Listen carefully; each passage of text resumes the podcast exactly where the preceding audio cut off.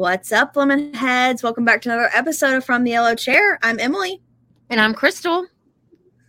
And this week we're going to talk about a huge problem that we see all the time. And we're going to kind of consider some branding fails, if you will.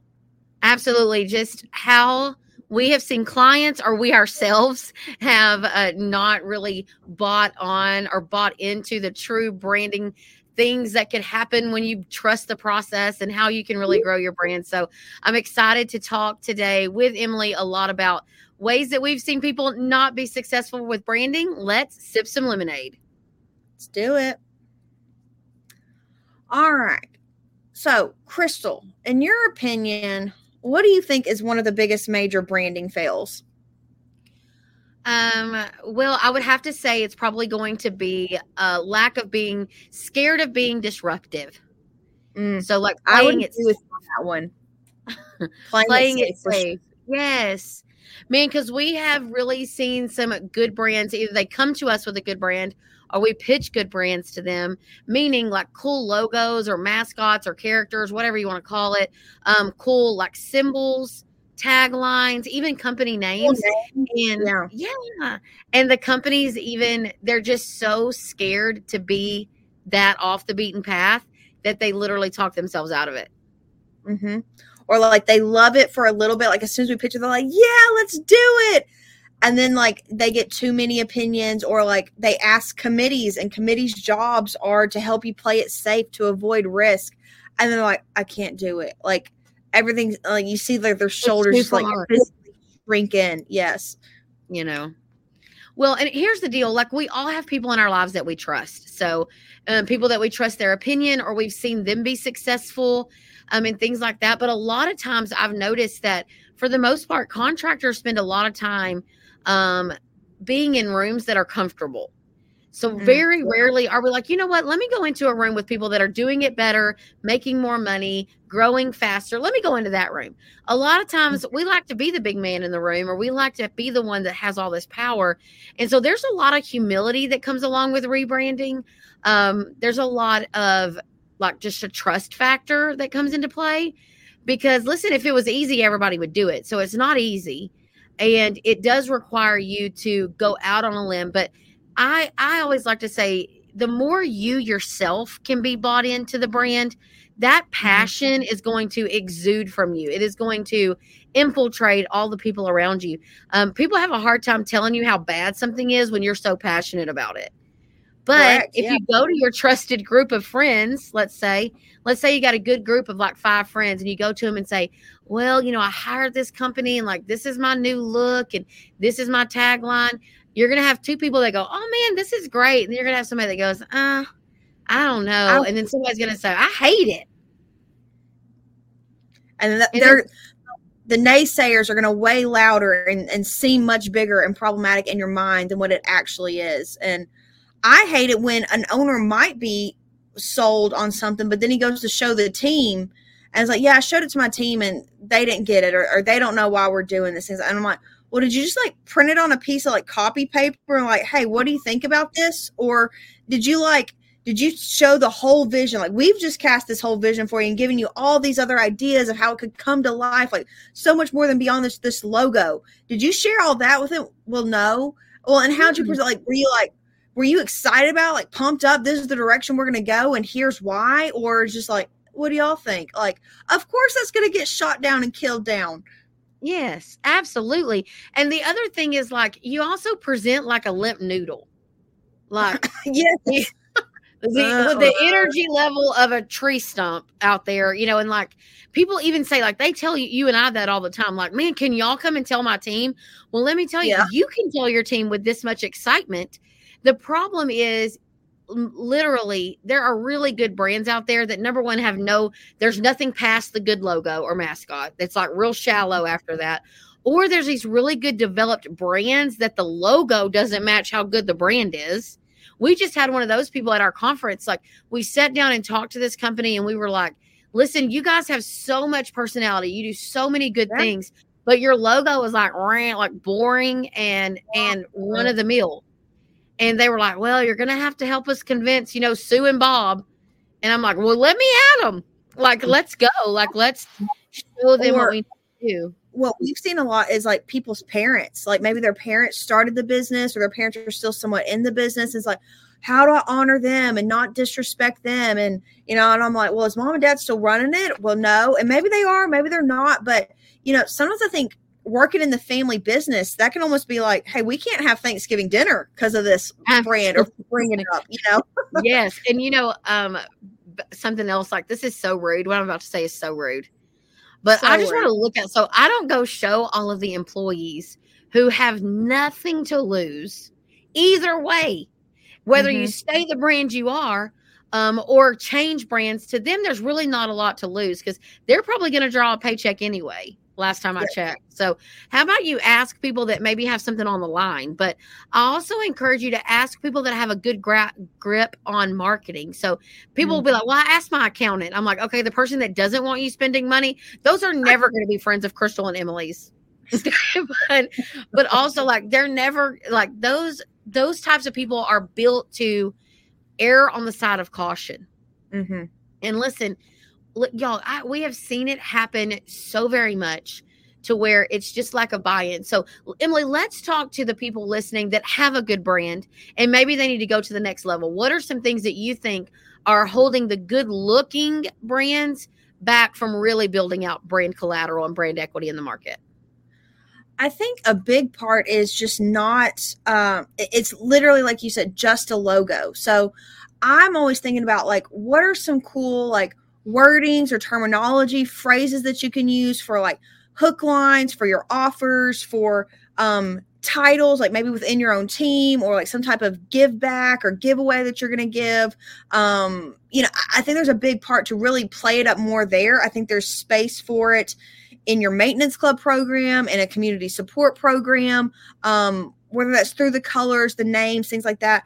There's so much more, and even like swag items. Like I could go on and on. Like literally, we were pitching to a client um, a rebrand concept uh, just the other day, and they're like, "I love how this looks," but I'm like, "But I'm having a hard time envisioning what else it could be." And so, literally, all we did after that was type out a Google Doc of like all these different ideas from social media phrases to giveaways to swag items to, hey, you could do this type of whatever. It didn't mm-hmm. require any design at all. They just literally need to be like, oh, I didn't think about we could call all of our celebrations celebrations or something like that. Like these different little things. And like that's when it really starts to come to life. And that's where people like, man, y'all just got it going on. Like yeah. everything is cohesive and and it energizes them Correct. Yes. It energizes the contractor, it energizes your team and and you know like really that is the fun side to us. Now, mm-hmm. to some people it's kitschy or it's corny or whatever we want to call it, but really the power here is in the fact that your brand you have something to say even if you not even if you can't afford a rebrand right now you still are pushing out a message into your market and so control it and take it deeper. Um, and then those of you that are getting ready to remarket or rebrand soon, I would start now identifying what are other people doing that stands out in your market so that you can go a different direction. Mm-hmm, mm-hmm. So if people are doing like big community support or other mascots or they've wrapped all their vans neon green, whatever that looks like, well, let's focus on those things. So when you get ready in the next few months, you're like, well, they already were doing these things. How can I differentiate myself in other direction? But getting excited about branding is so invaluable to the growth of the brand um, because you have to have passion behind it because it wears off. The new wears off. I tell everybody this about social media too. Um, you will start off pumped up, excited, doing graphics, making posts, being organized um, for about 31 days. And then you're like, this sucks and it's a lot of work and you're like, "Oh, my girl in the office is going to do it." Well, no, she's not. She'll do it for she'll do it until it gets hot. Yeah. Or yeah. until it's until there's water freezing uh, everywhere, right? And then all of a sudden she can't make a post for 4 weeks and then she forgot about posting in general and here we are again it's a vicious cycle. Mm-hmm. It's the same thing with branding like guys, there are companies that are doing great revenue, seven, eight, nine, ten million dollars, fifty million dollars with not so great brands. So, mm-hmm. can you have a profitable business without a great brand? Yes. But I always think, man, imagine what they would be doing if they had a good brand. How could it so, be? How good could it be? Yeah. Yeah, absolutely. So, one, yeah. Well, one thing you said, you know, like you mentioned like looking at your competitors and like how can we do something different? And i yes that's 100% true but like, i'd also encourage people look at your community and how can you do things differently? So like for example we are talking with a client they're in louisiana he's like well what about like lsu colors like purple and gold? Like everyone loves lsu around here. And i'm like no we do not want to blend in with anything lsu or like here in Nor texas are we Texas, having a tiger as our mascot. Yeah tiger no we're not going to be Aggie land heating and cooling because there's everything else is Aggie land. We're not going to be maroon or, you know, and, and so we want you to stand out in the best way possible. So we're not going to suggest colors that's popular to a school or a university or, you know, here in East Texas, everything we have is a pine tree. So we're not going to suggest a pine tree as the logo the First Baptist Church is a pine tree, plus the family dentist, plus the East Texas Tire. They all got a pine tree. That's and the nothing pharmacy and the vape shop. So yes. so for sure, no, that's great. Yeah, you got to find something that can make you truly unique. So not just amongst your competitors, but also in the community amongst everything else that is around you. Yeah, and it, you know, guys, a good point that Emily makes sure you just got to look for opportunities, right? So mm-hmm. look for opportunities and and buy into that how you're going to differentiate yourself. And so, you know, logos are one thing, branding, colors, style guides, all of those are important. So I had a client the other day that is sponsoring her school's robotics team. Mm-hmm. Which is mm. a cool thing, but and they do a lot for it. Like they built out a whole media kit. Like I was so here for it. Um, and but then I look on them like, what logo is that? And she's like, oh, I had them change my logo. I'm like, what? Why? Why would we do that? Because guys, logo is retention, right? So it's just mm-hmm. you see it over and over and over again. So if every time they see a van or a logo, it's going to be in a different color, a different shade, a different uh, font, like absolutely not. So you have got to pick something that looks good that you love that is readable, that is not overly mm-hmm. done. Okay. And that's got to be what people see every single time. The only time I make an example for this, and Emily might, might have to disagree to agree to disagree. Like if you're going purple for Alzheimer's Awareness Month and you change everything purple, but see, you're doing it for a specific reason, not just because today I wanted to be neon yellow. Like lemon seed, we rarely change our color unless we might be having to do a black and white version for a print that's not in full color. But yeah. all of a sudden, you're really not going to see lemon seed marketing be in orange. Well, but so I'm all for if you're going to change it, like, you know, for purple for Alzheimer's awareness or something. But you have to execute it out well. So, are you at the Alzheimer's Association walk? Are you posting on social media about Alzheimer's tips, things like that? Don't just change your color purple and then no one be like, why, why are they purple now? Well, we thought about, you know, doing it for all, what? Like, it, as long as you can bring it full circle and make it make sense and like make some buzz and some spark and some noise about why you went purple for that cause, then yeah, I'm all for it. Um, but don't do it haphazardly. Yeah, no, for sure. Don't don't get in there and be all over the place um, with stuff. It's just don't change it every month. Like, no, no, and like anyway, there's a lot of ways to get lost there. Don't don't do it. Just don't do it. If anyone says, "Can I change your logo?" No, I want you to practice that. Can I change your logo? No, unless so it's limited and we're going to make it better for you. Then yes, yes, yes. yeah, oh yeah, unless it's Crystal and Emily. My bad. True.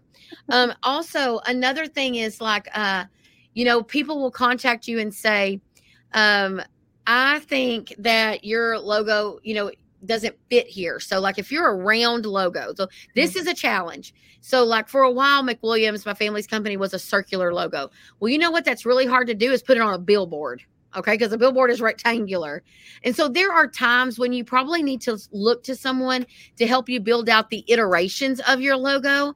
But again, that that instant appeal, graphic appeal, I think is important. And um, you can still kind of save it in a lot of ways. It's just trusting the experts to do that. So that's on the logo and the colors and all of those things. Same thing goes for van wraps.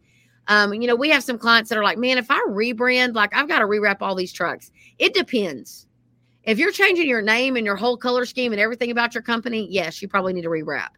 But if you're doing a refresh of it and you're freshening up the font, the color, maybe and like just brightening it up, I would then do a schedule and look through those vehicles to say, you know, these five vehicles are going to be with me for a long time, but these two are about on their last leg.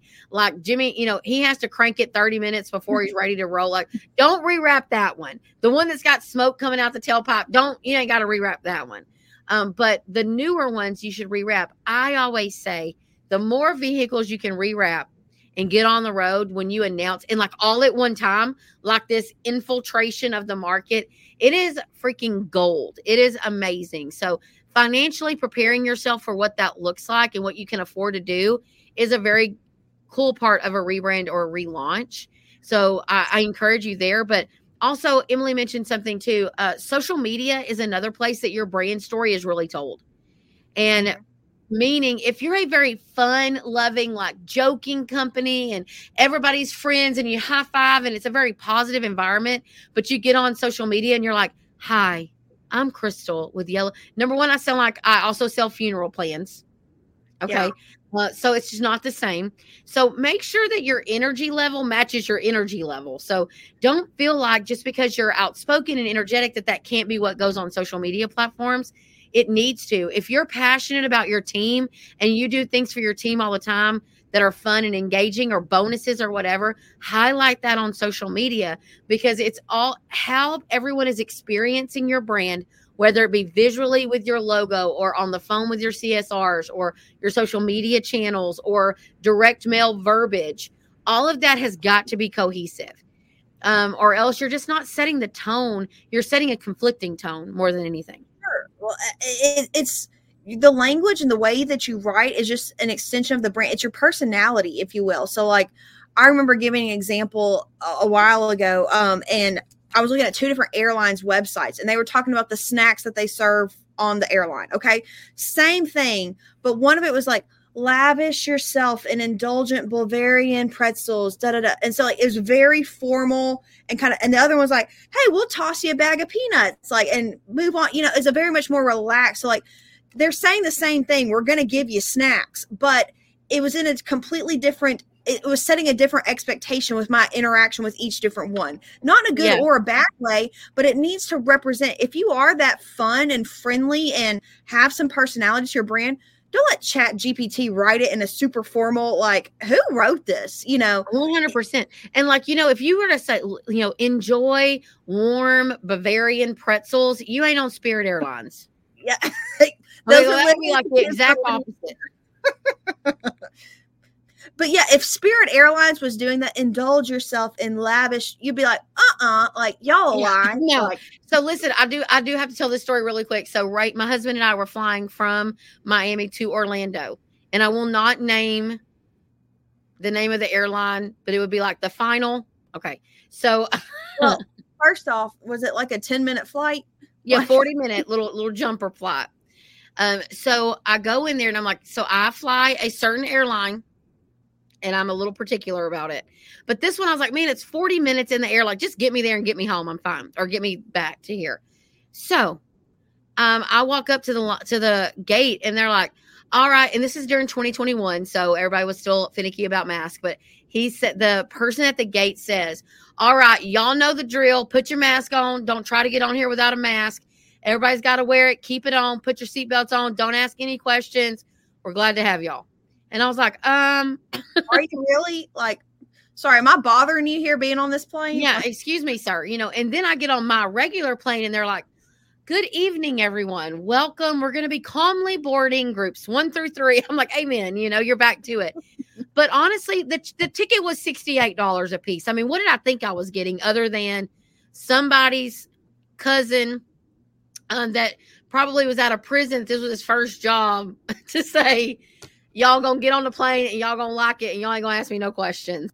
So you got to set the tone right. So if you've got technicians pulling up to houses and trash is falling out and a cigarette's hanging out of their mouth and their shirts all unbuttoned, and then you say, "Well, ma'am, that's going to be six hundred dollars." Those two don't match. Correct. Yeah. They so they find value or they they have a perception of what they think the value is worth based off of you know how you speak to them the language you put on social media the way the technician looks the way the truck looks you know it, it's all related and i think it's a super undervalued piece uh, yeah. of marketing and running an, a business as a whole to be honest you know absolutely So, guys, I hope you've enjoyed chatting with us a little bit today about branding.